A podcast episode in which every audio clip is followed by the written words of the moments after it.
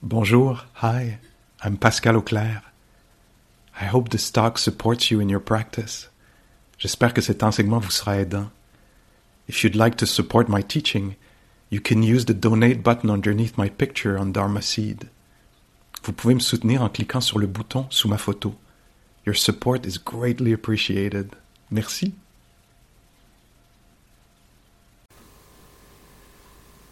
Alors, on a la chance, nous, d'être en retraite.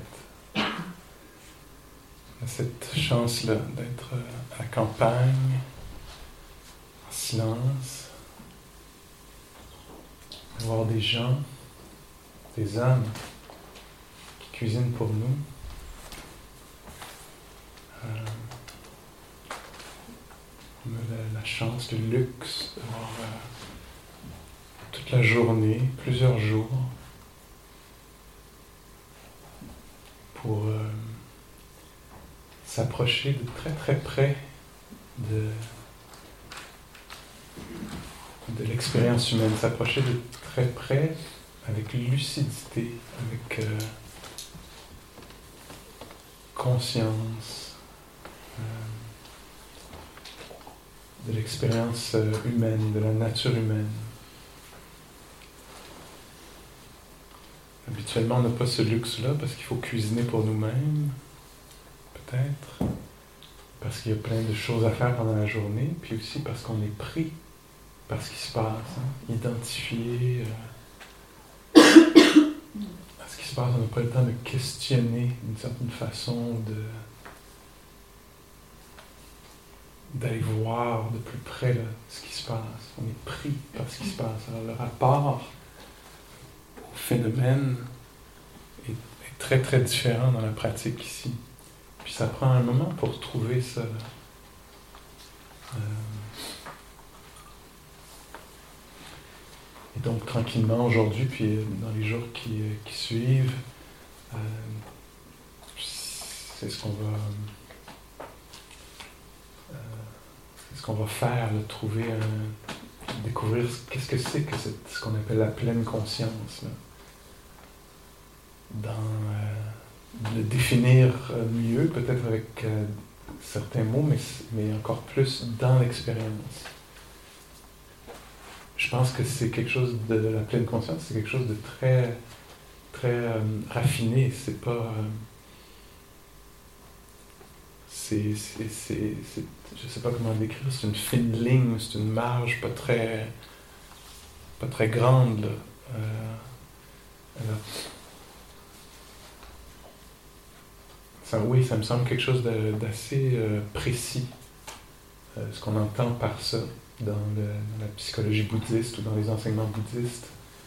Puis on peut facilement penser que c'est beaucoup plus large ou général, que oui, je pratique la pleine conscience dans ma vie en général. Et euh, peut-être qu'on va découvrir, ce serait une bonne chose ici, qu'en fait, ça, ça va pas. C'est pas ça, c'est beaucoup plus. c'est, ben, c'est- une qualité beaucoup plus. euh, ben, qui, doit être développée, qui, est beaucoup plus subtile, qui. euh,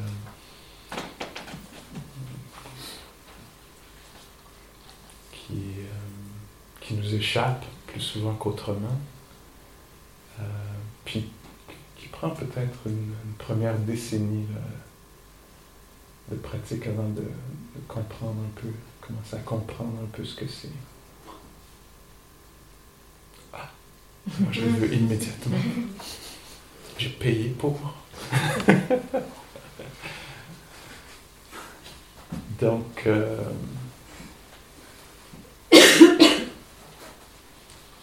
ouais, je pense qu'il faut venir euh, à la pratique avec euh, une certaine humilité, ou sinon on va le développer par la force des choses. On va développer euh, l'humilité en passant par l'humiliation. puis, euh, puis euh, donc avec une certaine humilité, puis aussi quand même, ça prend une bonne dose de, de, ben, de plusieurs choses, de- d'intérêt, euh, courage, puis d'intérêt, dans le sens de. Ouais, d'aller voir, d'investigation, de recherche. Pour pouvoir euh, identifier. Euh, euh, dans l'action, quand est-ce qu'il s'agit de pleine conscience, de présence attentive, puis quand est-ce que non. En fait, que c'est autre chose. Que l'attention est une attention plus qui cherche à acquérir ou qui est un petit peu trop vague, un petit peu trop générale pour, euh, pour qu'il y ait compréhension profonde, le insight, vipassana.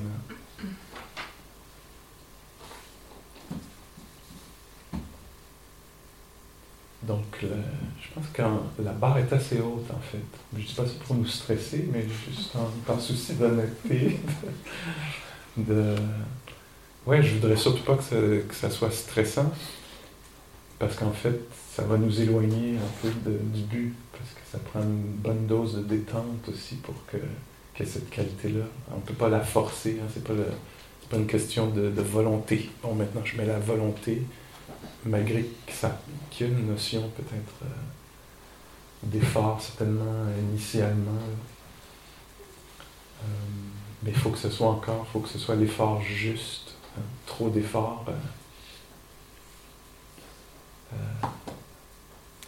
l'image qui me vient à l'esprit, c'est celle de Sayada Upandita, qui, je pense que c'est lui qui, utilise l'image de quelqu'un qui veut manger du brocoli avec une fourchette. Puis, donc, si la personne qui veut manger du brocoli avec une fourchette, il va comme ça, l'assiette va casser, le brocoli va revoler comme on chez. Puis si on y va trop comme ça, on va passer à côté, ça ne va pas piquer dans, le brocoli. Alors, euh, si on y va trop avec trop de force, on, va arriver euh, avec nos gros sabots, pour utiliser une image locale. Puis ça ne va pas fonctionner. Si on y va un petit peu trop doucement, euh, aussi ça ne va pas fonctionner. Alors c'est pas. Ça prend, ça, prend un peu de temps là, à définir quelle est l'énergie juste. Puis aussi au moment de commencer la retraite, il va certainement y avoir une ou deux journées là, euh, où est-ce que l'énergie va être euh, soit trop, trop, trop basse, je sais pas si je peux le dire comme ça, trop peu d'énergie, puis on va somnoler, être un peu ça va être un peu vague, on va marcher, mais les pas vont sembler loin, la respiration. Que vous me, suivez un peu? Ça va être un peu. Euh, puis il va y avoir des moments où il va y avoir trop d'énergie. Alors là, ça va penser énormément, où le corps va être tout à coup très très agité. Puis les premiers deux jours, c'est dans ce sens-là que je, je dis humiliant. c'est qu'on passe de on est un peu cyclotimique. On passe de, de ça, non, c'est pas exactement la pleine conscience, à ça. non, c'est pas exactement ça non plus. Et on cherche un peu la voie du milieu. C'est délicat, c'est fragile, c'est, euh, euh, progressif. Il ne faut pas, faut pas trop s'en demander. Il ne faut pas exiger que ça fonctionne il faut tendre vers, il faut inviter à nouveau, il faut recommencer fraîchement à chaque moment où on, s'est perdu. Puis on apprend, euh, c'était décrit aujourd'hui dans un des groupes, on apprend peut-être à relâcher le jugement, les exigences, pour euh, recommencer de façon très humble et bienveillante. Ah, perdu. Qu'est-ce que c'est que d'être ici? Tout à coup, l'assiette est vide il s'est passé plein de choses. J'étais pas là. J'étais là au moment où l'assiette était pleine. Et là, il reste une bouchée. Et entre les deux, il y avait une sorte de vague artistique. Et donc, ici, un des investissements qu'on fait, j'en parle peut-être un peu tôt, mais ça peut être bien de le savoir. Comme on n'est pas sur une retraite de trois mois, euh, on pourrait prendre deux semaines pour arriver pourrait se permettre ça. Alors, une des choses, euh, des, aspects de, la pratique qui, qui, peut être très très intense, c'est la continuité. Alors, je l'allie un peu là, à, la lenteur, ralentir un peu, Mais euh, des choses qui vont nous aider dans la retraite, dans le développement de la sagesse, c'est une sorte de continuité. Alors de, au moment de se mettre debout, les moments de transition deviennent très très importants. Parce qu'on peut avoir euh, pratiqué, euh, tenté d'être, de demeurer présent, d'établir un lien de qualité avec la réalité, qualité dans le sens de cette qualité-là immédiate du non-jugement, de l'intérêt, de la curiosité, du calme, tous ces éléments-là dans le moment présent, mais une attention de qualité aussi parce qu'il y a de la durée, parce qu'on reste, on demeure présent, stabiliser. Alors on peut faire ça sur le, coussin ou la chaise, puis tout à coup la cloche sonne, puis on devient un genre de chien Pavlov. Hein. Et donc là, au moment où la cloche sonne, out the window. Hein? On peut juste reconnaître que là, c'est la fin. Puis là, tout à coup, on devient habituel, automatique, euh, déconnecté.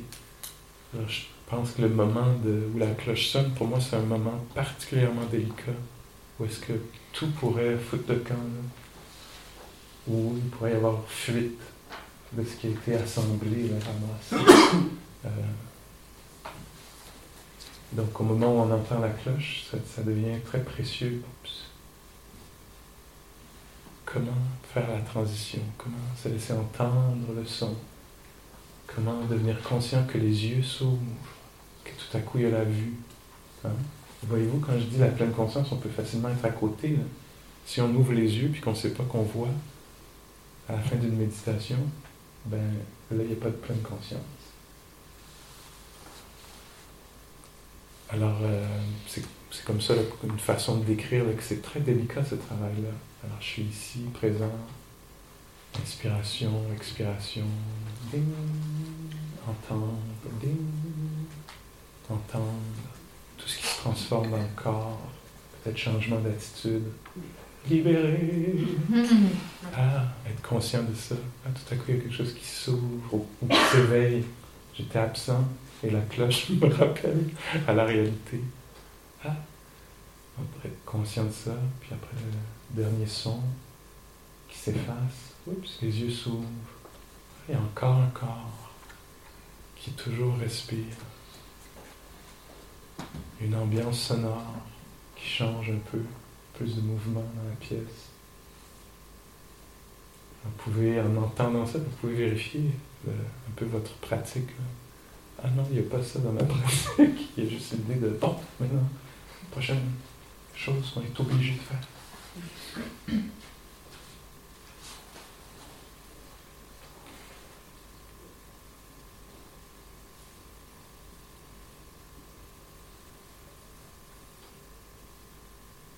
Alors le moment de transition extrêmement important. Est-ce que je suis là en me rendant à l'endroit où je vais marcher ou est-ce que tout est fait de façon habituelle? Euh, Mettre la. Comment vous appelez les pantoufles? Mettre les chaussons. Alors, le pied qui se glisse dans le chausson, le froid de la poignée de la porte, la résistance de la porte, le malaise, est-ce que je dois tenir la porte pour la prochaine personne? La fermer mindfully. Alors, tu sais, les, expériences sensorielles. Hein, tout à coup, je passe d'une antichambre à une autre, à une autre, à une autre. Changement de niveau, peut-être de texture du, sol. Alors, on a la chance, nous, d'être en retraite. On a la chance de pouvoir ralentir, ne pas occupé par euh, ceci ou cela, pour pouvoir véritablement être euh, éveillé à ce qui se passe, sensible, conscient de ce qui se passe. Ça peut paraître euh, un peu banal, pourquoi? Pourquoi je serais là? Pour monter l'escalier Pourquoi est-ce que je, devrais sentir la main sur la rampe, qui n'est pas sur la rampe? Les changements de lumière dans la cage d'escalier en tournant les mouvements. En soi, pourquoi est-ce que je que c'est absolument banal, ça semble sans importance? Parce que si je veux être là, plus tard, au moment qui compte, dans une relation, dans une situation, quelque chose que j'ai espéré depuis longtemps, quelque chose que j'ai craint depuis longtemps. Je veux être là, ressourcé, peut-être avoir accès à une dose de calme ou de courage hein, dans la présence, dans le sillon de la pleine conscience. Euh, on a accès à beaucoup de qualités qui vont nous être bénéfiques à nous, mais aussi aux autres, euh, autour de nous. On parle tellement de cette qualité sati, pleine conscience, présence attentive, parce que dans cette présence-là, il y a beaucoup, beaucoup de ressources. C'est euh, le courage est juste là, pas très loin, accessible, la sagesse, la sagesse la plus euh, chambranlante, on dirait chez nous, la plus instable. Alors, les valeurs, l'intégrité, vivent dans ces régions, dans cette région-là. Alors que si je suis dans les automatismes, dans les façons habituelles, les réactivités habituelles, il y a peu de chance, il y a beaucoup moins de chance en tout cas, que la créativité soit présente. Il risque d'y avoir la rigidité, la psychorigidité, euh, l'impatience, plus être présent. Euh, la fascination pour soi, moi, ce que moi je voulais, ce à quoi moi je m'attendais, ce que moi je veux, comment je suis perçu, qu'est-ce que ça veut dire à propos de moi, ce qui t'arrive à toi, ce que ça veut dire à propos de moi. Et donc, dans la pleine conscience, euh, avoir une réponse plus appropriée qui est lieu.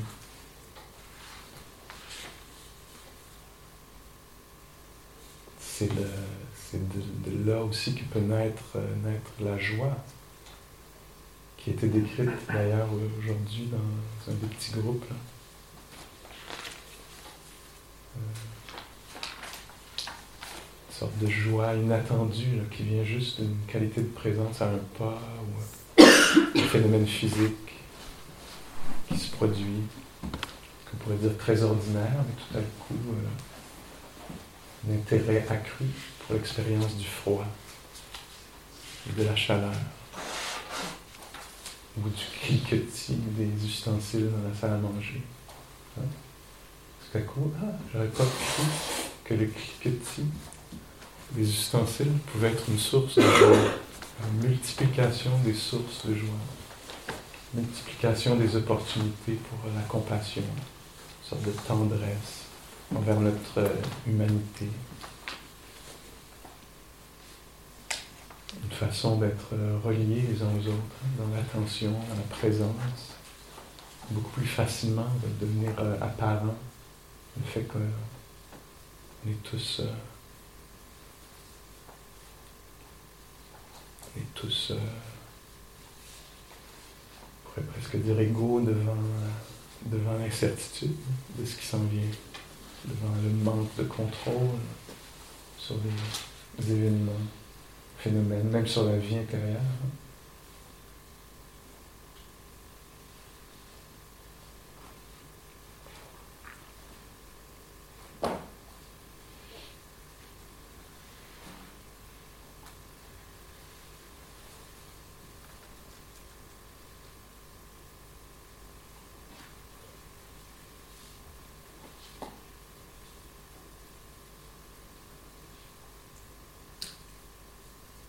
Ici aujourd'hui, euh, donc la, qualité elle-même de la pleine conscience, un intérêt accru pour le réel, pour ce qui est en, opération, en train d'être, euh, d'avoir lieu. Quand souvent on est un peu omnibilé par ce qui pourrait avoir lieu, ce qui aura peut-être lieu dans quelques secondes ou plus tard, ou au retour à la maison, ou encore plus loin dans le temps, ou ce qui a, ce qui a eu lieu je pense que je l'ai déjà dit, mais on pratique le renoncement d'un moment à l'autre. On renonce à ces, sortes de fascination pour découvrir qu'est-ce qui est ici en ce moment, comment est la personne qui médite en ce moment?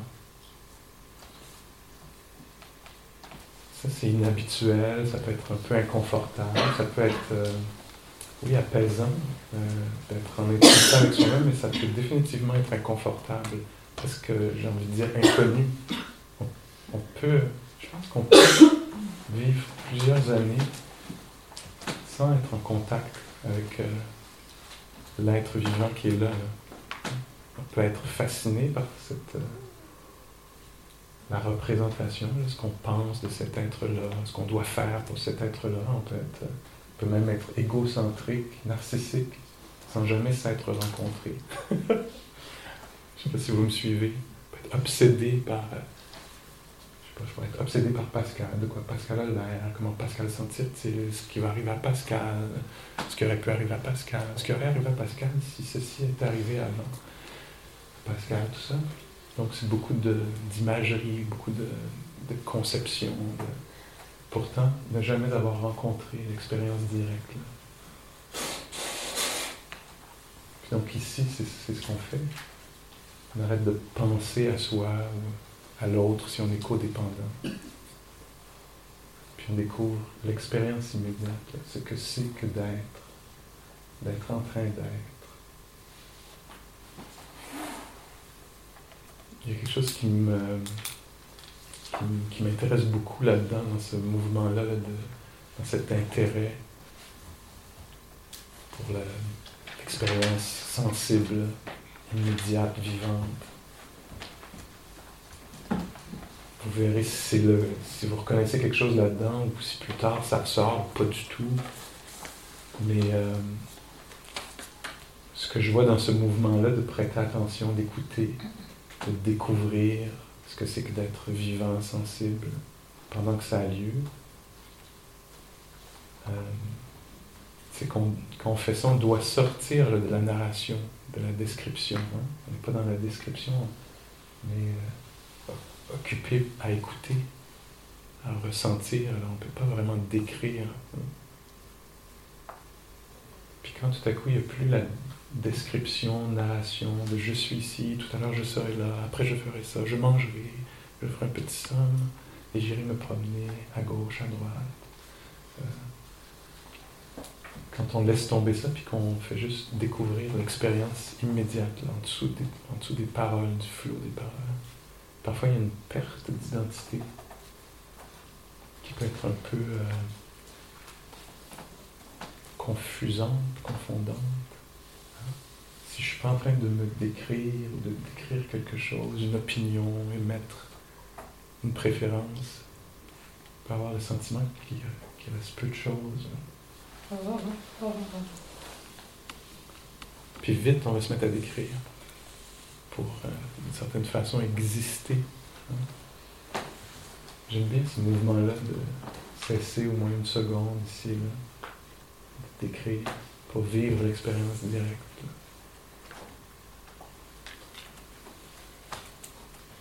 Peut-être cette perte de repère momentanée.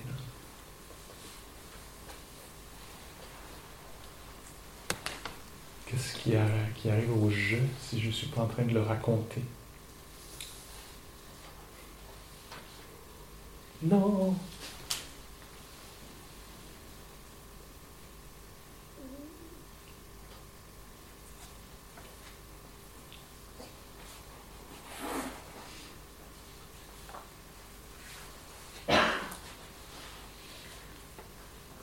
Donc on est invité à s'approcher de l'expérience euh, du corps,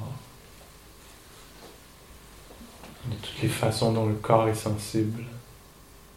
Je l'ai mentionné déjà plusieurs fois, mais entendre, voir, ressentir le chaud, le froid, le corps qui presse contre la terre à cause de la gravité les mouvements de la respiration.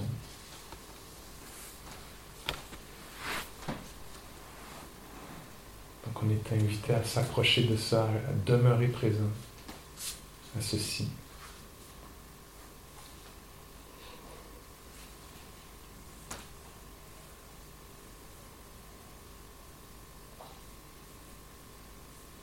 Puis là-dedans, on découvre un peu, peut-être entre autres, deux choses. Le rapport trouble qu'on peut avoir avec les phénomènes du corps. Comment on peut tout à coup, le corps respire comme il respire, et tout à coup une opinion est émise. Je devrais mieux respirer, plus profondément. Je devrais étirer, allonger l'expiration. Euh, ce ne sont pas les sons que je veux entendre. Je ne veux plus de sons. etc. Alors le rapport trouble. Il se passe des choses dans le monde auditif. Et puis une, une prise de position, un positionnement. Sensation, même chose. Je, je, je apparaît désirant une autre sensation, pas celle-ci. Donc on peut voir toutes ces choses en s'approchant de l'expérience du corps, on peut voir comment, quelle est la relation au corps, au phénomène sensoriel. Juste ici, dans l'assise, dans la marche.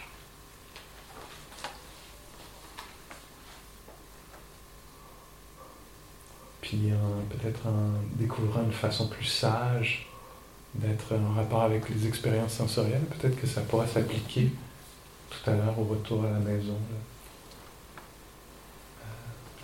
Qu'on aura découvert une autre façon d'être dans le rapport euh, au phénomène. Puis cet après-midi, on élargit un petit peu pour inclure euh, les expériences intérieures, c'est-à-dire le passage des différentes des différents états mentaux, qualité de l'esprit, plusieurs mots qu'on pourrait utiliser, émotion, sentiment, euh, humeur. Puis donc c'est la même chose autour de ça, hein, est le rapport Alors, dans la pratique assise, dans la marche, au moment des repas, dans les pauses, qu'est-ce qui se passe? Succession de sensations, d'événements euh, sonores, succession d'humeur aussi. Puis parfois un rapport trouble à ces phénomènes-là, puis parfois un rapport sage à ces phénomènes-là. Alors les deux choses qui se passent, c'est ça, c'est qu'on voit le rapport troublé révélé tranquillement, et le rapport sage est révélé.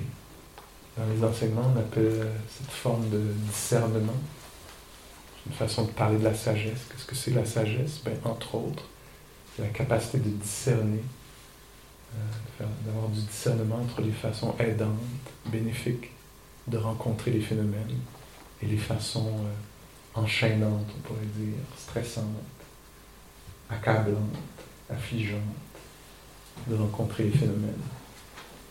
Alors, ça pourrait être juste ça le thème des cinq ou six jours de retraite, ou du reste de notre vie. Alors on est assis ici, je prends ça puisqu'on est assis. Puis il y a des phénomènes qui ont lieu. Contact à la porte d'un des sens, des six sens. Puis tranquillement, le développement de la sagesse, on pourrait dire, c'est d'apprendre avoir un lien euh, sain, équilibré avec euh, les événements qui se produisent. J'aime la, façon dont c'est présenté un peu primaire, une expérience auditive, expérience euh, visuelle, contact avec une émotion. Euh. alors que dans notre vie, ça semble tellement plus complexe. Mais c'est cette personne-là qui a dit ça, qui a... Me suivez-vous un peu, ça a l'air incroyablement complexe, pourtant on peut le réduire à sa plus simple expression. Quelque chose est entendu, ça fait pas mon affaire. je fais une crise, je m'en veux, j'en veux à l'autre, etc. Quelque chose est vu, ça fait pas mon affaire. Grosse réaction. Quelque chose est perçu dans le cœur, une humeur, ça fait pas mon affaire. Donc ici on vient, puis on, revient vraiment à quelque chose de très très primaire, comme euh, la, plus simple, la plus simple expression de l'expérience humaine. Un contact à la porte d'un des six sens. Comment rencontrer ce contact?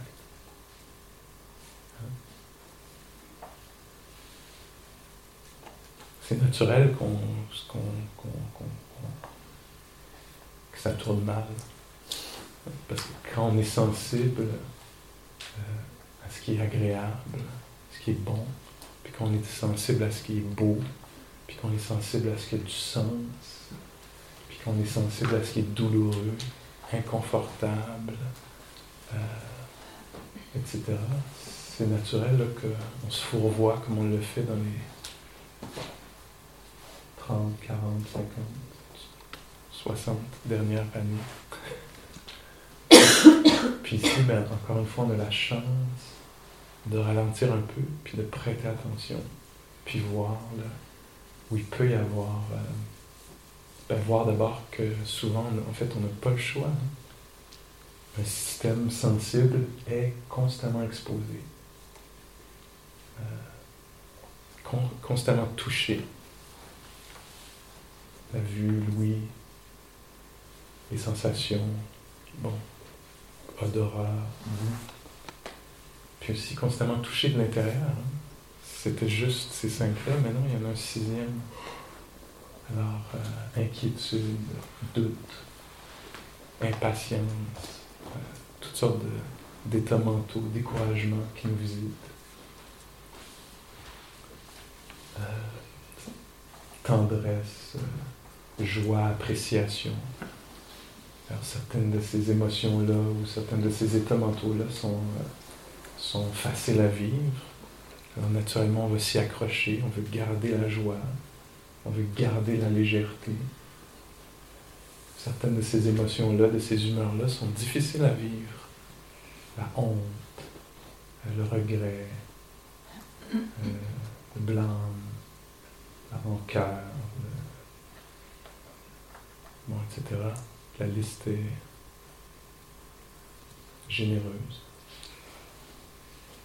ces émotions-là étant difficiles à vivre, euh, bien sûr qu'on veut les, on veut s'en débarrasser, on veut les éviter, on, se blâme, on blâme les autres, la vie, Dieu, etc. De nous faire ressentir ceci. Puis on n'a pas le contrôle non plus, ni intérieurement ni extérieurement exactement. Si c'est pas clair, peut-être encore 24 ou 48 heures vont nous prouver qu'on n'a pas le contrôle sur le monde auditif. Hein. On ne pourra pas décider que, bon, là, il n'y a plus de bruit ça n'arrivera pas. Il va y avoir les bruits qu'il va y avoir. On ne pourra pas décider exactement, même si euh, on a bien fait toutes nos postures de yoga, etc. Ça ne veut pas dire que ça va être facile d'être dans le corps. Hein. Même si on décide qu'on va être seulement calme et bienveillant, c'est pas clair. Les vieux conditionnements, les attentes, que ça se passe comme je veux, que ce soit sécurisant, confortable, vont ressurgir avec force. Hey! Toi, l'autre, pourquoi as-tu pris ma, place? Oui.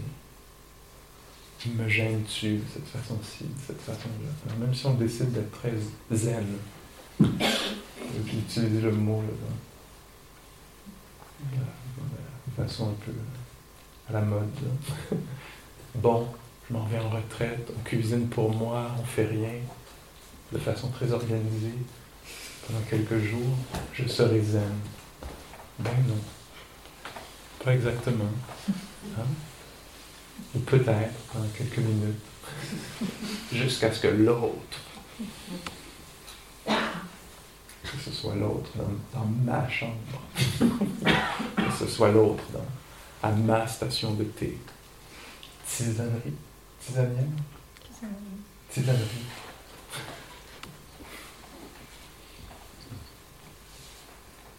Et donc ici, on, c'est ça, toutes ces tendances-là, toutes ces façons-là d'être sont révélées.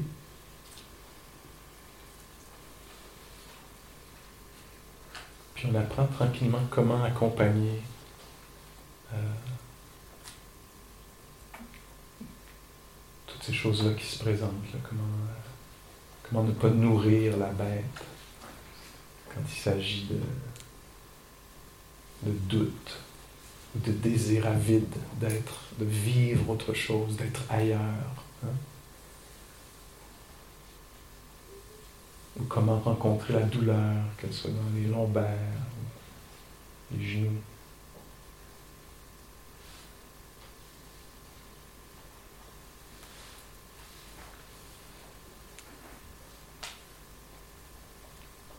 Bouddha parle d'une liberté inconditionnelle.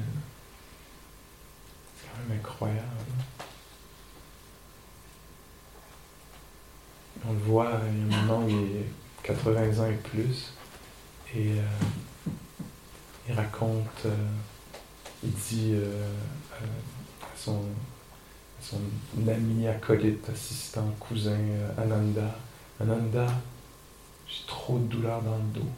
Je ne peux pas finir l'enseignement. Peux-tu finir l'enseignement?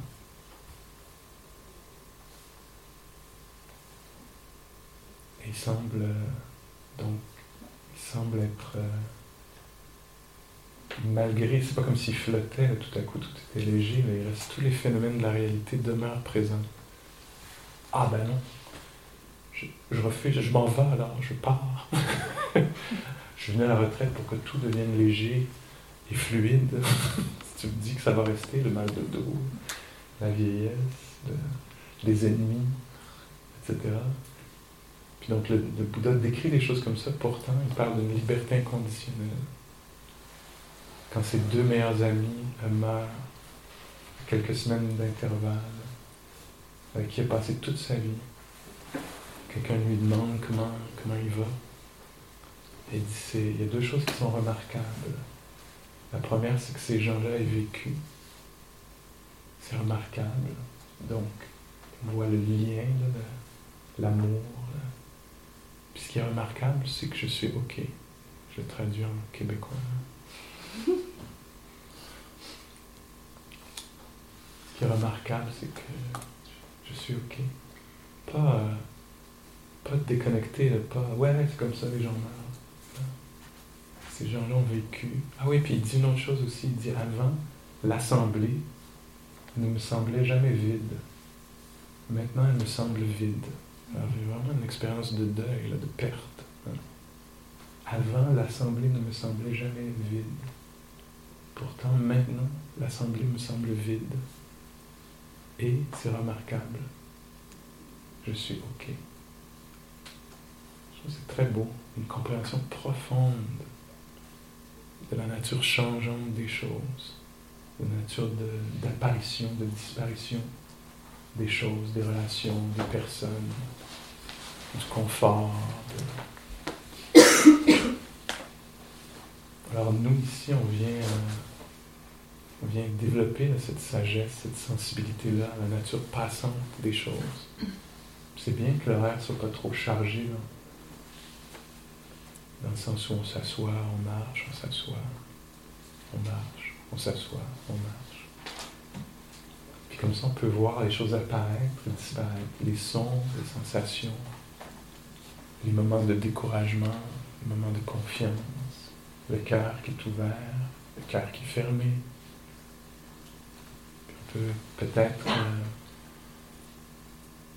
découvrir une liberté inconditionnelle ça se passe comme on veut ou pas, que ce soit agréable ou non. Ça me fait penser au titre du euh, livre sur, la, pratique de Charles Genoux, Au-delà de la quiétude et de l'inquiétude. C'est beau, hein? Donc il parle d'une liberté inconditionnelle, au-delà de la quiétude ou de l'inquiétude. Ça, c'est une belle description de la pleine conscience aussi raffiné que ça, aussi stable, aussi, euh, sans euh, attente ou exigence que ça. Une présence qui ne requiert pas qu'il y ait la fin de l'inquiétude.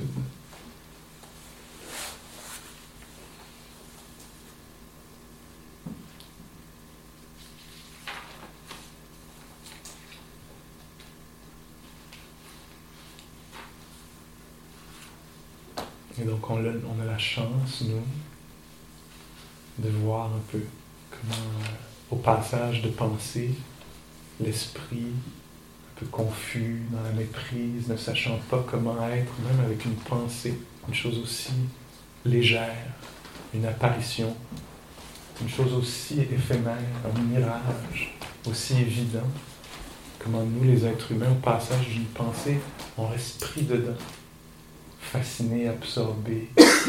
On la suit, on monte dans le train des pensées, des associations. On ne sait plus du tout qu'il s'agit d'une pensée. On pense vraiment qu'on est là-bas, en train d'avoir cette conversation, en train de dire ces quatre vérités à cette personne, généreusement. On y croit vraiment, puis tout à coup, la cloche sonne, ou quelqu'un tousse, merci. Et l'éveil. On se rend même pas compte que c'était une pensée. Tout à coup, on accroche à la prochaine chose. Comment ça? Cette personne tousse encore. Alors qu'on pourrait avoir un moment de gratitude. Ah, merci. T'as pété ma bulle. J'étais enfermé, j'étais dans une bulle, sous l'emprise d'une chose qui n'existe pas réellement, une impression, d'une apparence, d'un mirage. On voit qu'on a du boulot à faire hein, comme être humain pour se rendre compte qu'une pensée est une pensée. Ça serait à la fois le minimum requis, puis en même temps une description de l'éveil, de savoir qu'une pensée est une pensée, qu'une perception est une perception. Ah non, cette retraite ne finira jamais. tellement clair que c'est impossible, que c'est faux, que c'est une création de l'esprit. Pourtant, j'adhère, j'y adhère. Présentez-moi une pensée et j'y adhère. Je suis un croyant. Qu'on me présente une pensée, je la suivrai. Je m'en amouracherai. J'y croirai. Quoi qu'elle dise. Si elle change de direction, quelques secondes plus tard, J'y vais aussi. Je te suivrai partout. Pensez. Donc, ici, on, euh, peut développer cet humour ou cette tendresse envers euh, notre façon de se laisser enfiroirer, de se laisser prendre dans les fleurs du tapis.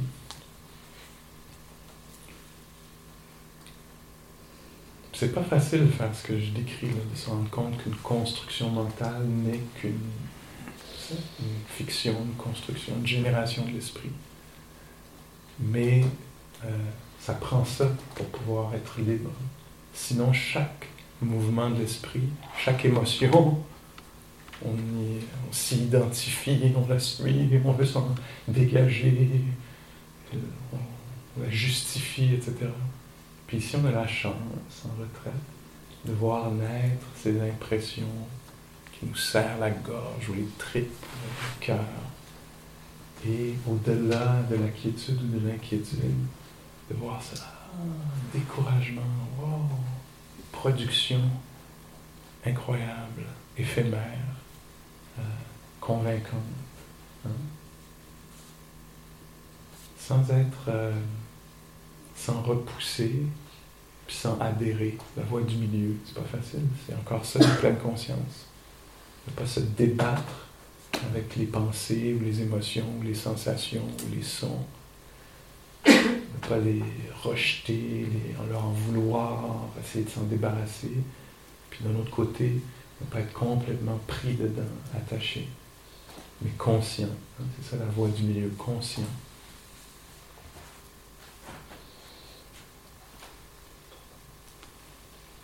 Ah, douleur, intensité, expérience de quelque chose qui pique, perce, presse, tord, déchire. Puis on apprend tranquillement à amener de l'intérêt pour ces expériences-là.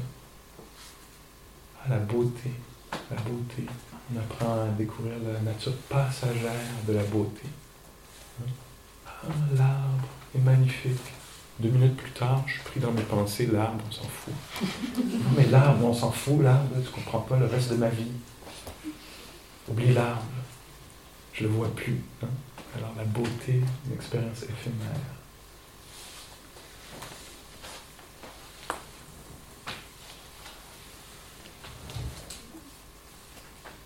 Donc, retour sur cet enseignement impressionniste. tranquillement, on apprend comment rencontrer les phénomènes, ceux qui sont agréables, ceux qui sont désagréables, comment les rencontrer avec cœur ou avec stabilité, avec, euh, les phénomènes qui sont intérieurs, plutôt euh, de l'ordre de plutôt de la psyché, du cœur ou de l'esprit, du mental, les phénomènes du corps aussi. Puis souvent, il y a des vases communicants là-dedans, évidemment. Si une émotion très forte, on va la ressentir dans le corps. Alors, je divise ça, mais c'est un peu arbitraire. C'est une façon de nous aider à déconstruire un peu la réalité. Alors, comment rencontrer les phénomènes? Qu'est-ce que ça me dit à moi? C'est ce que je pense que j'ai appris de mes enseignants, c'est que la méditation, c'est pas ce qui se passe, c'est la relation à ce qui se passe. Oh, ça, ça vaut une note. Alors, la liberté, c'est pas ce qui se passe. Une liberté inconditionnelle ne dépend pas, par définition, des conditions. Ce n'est pas ce qui se passe, mais la relation à ce qui se passe.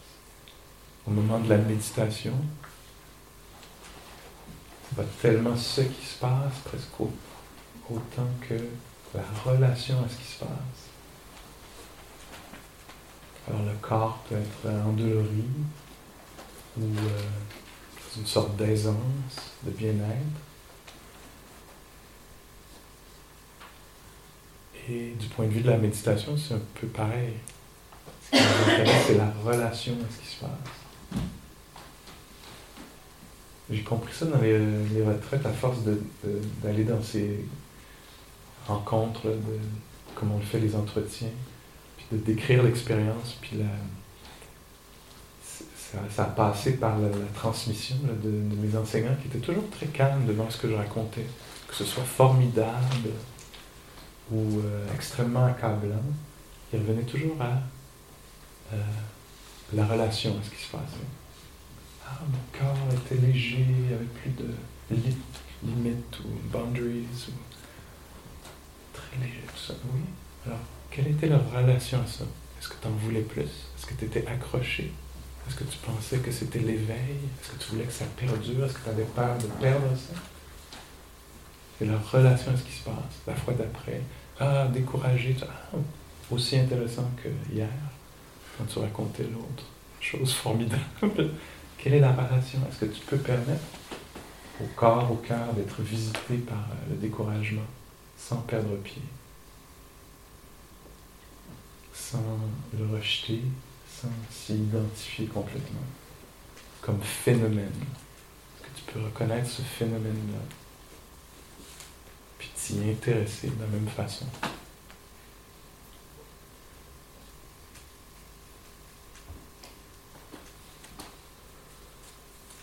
Alors, comment rencontrer les phénomènes qui euh, se produisent dans la réalité? Puis nous, on utilise la retraite avec ce qu'elle offre. Euh, la marche, l'assise, les repas, mais aussi la relation aux autres, tout ce qui se passe dans les corridors, dans les chambres. ces choses-là ont lieu, même dans le silence, on reste des êtres sociaux, on a nos ennemis, nos amis, on a tout organisé ça dans les deux, trois premières heures. Ouais, j'aime bien cette personne, cette personne, je déteste. On a un peu reconstruit, un peu à une autre échelle, notre monde dans lequel on vit. que notre psyché soit à l'aise dans un monde connu. Je connais personne, j'ai tout réorganisé, à l'image de ma famille, mes collègues, etc. Euh, puis donc on utilise tout ce qui se passe, ça devient de, la matière, ça devient des phénomènes qui peuvent être rencontrés avec plus ou moins de calme, avec plus ou moins d'intérêt.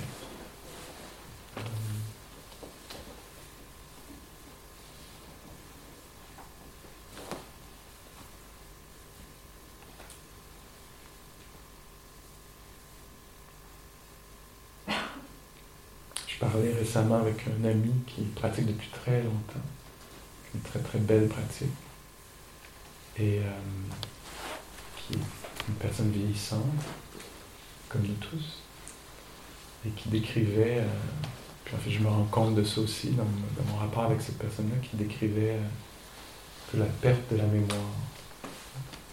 Souvent on n'arrive pas à se rappeler de quelque chose qui, qui a été dit il n'y a pas longtemps, que cette personne-là dit elle-même, ce qui s'est passé la veille.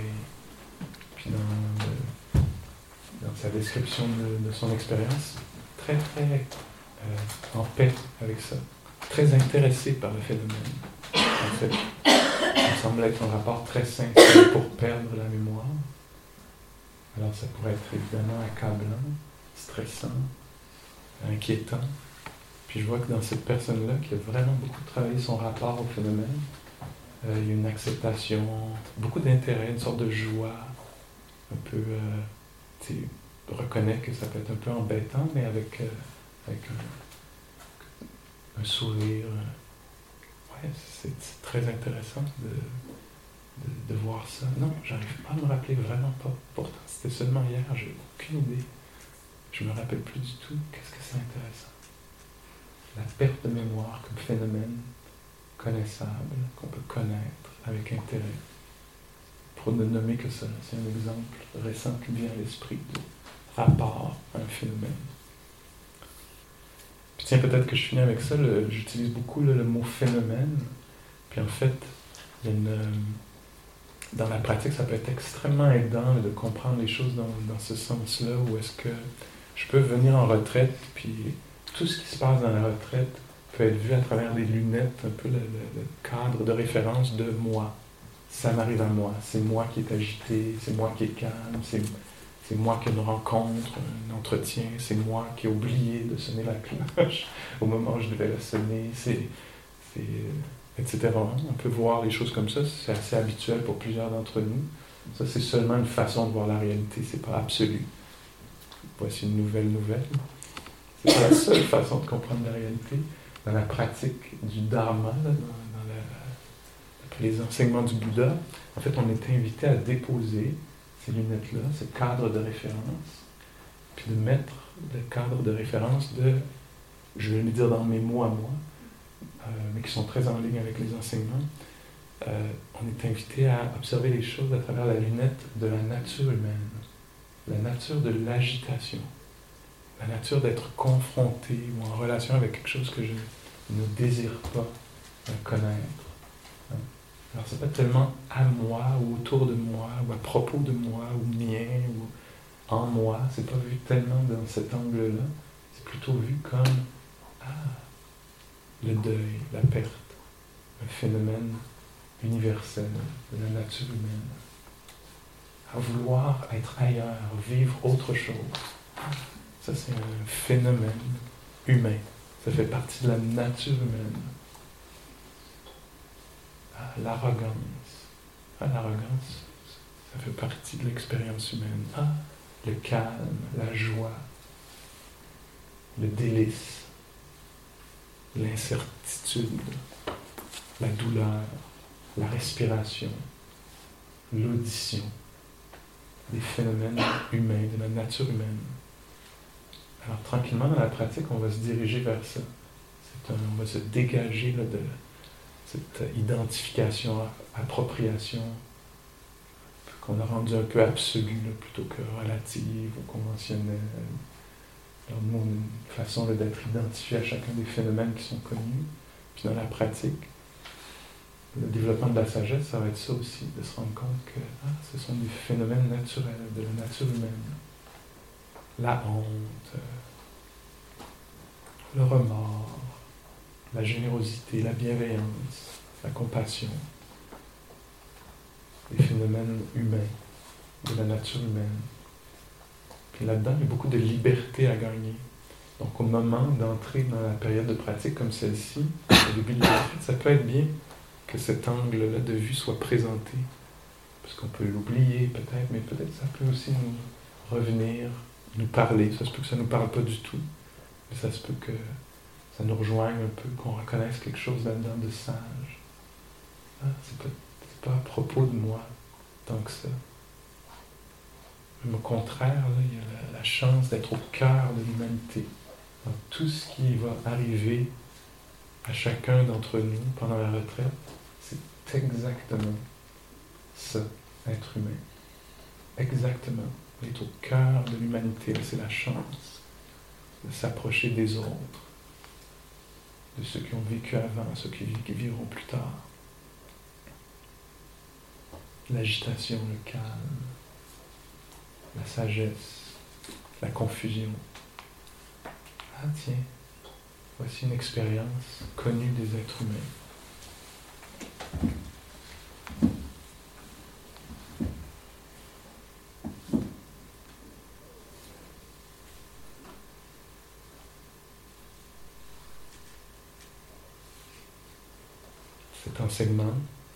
Qui pouvait paraître comme euh, ne finissant jamais prend fin.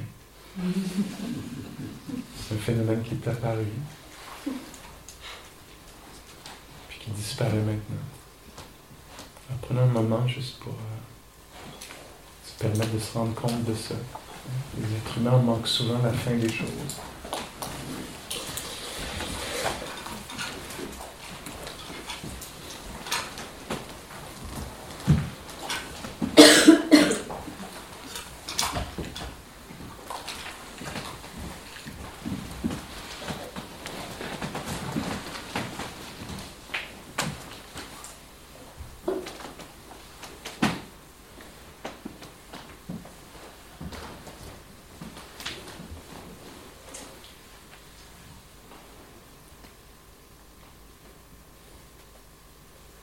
Qui est présent, ce qui est apparu en ce moment, ce qui est vivant en ce moment, puis la relation à ce qui est présent, de quoi que ce soit dont il s'agisse.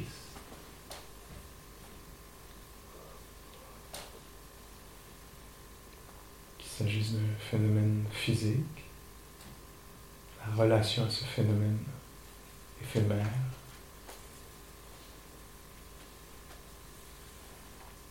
qu'il s'agisse d'un phénomène intérieur,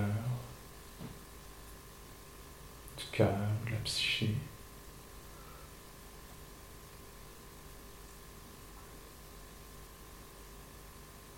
La relation à ce qui est là en soi.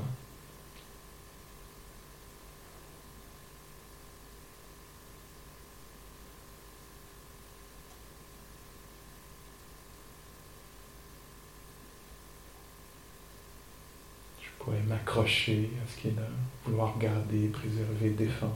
Je pourrais vouloir me débarrasser de ce qui est là, me définir par ce qui est là.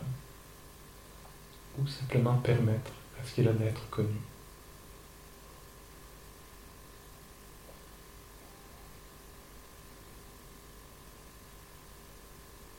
Avec calme, bienveillance, intérêt.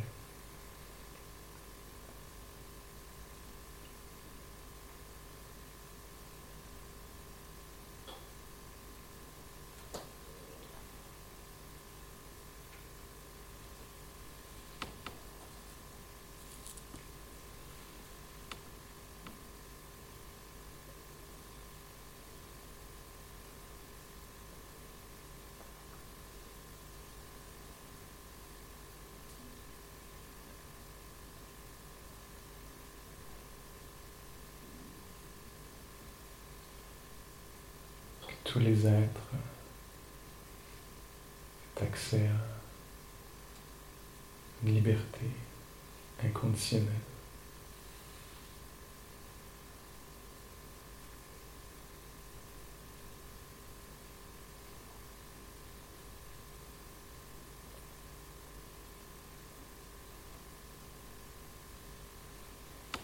Que tous les êtres soient protégés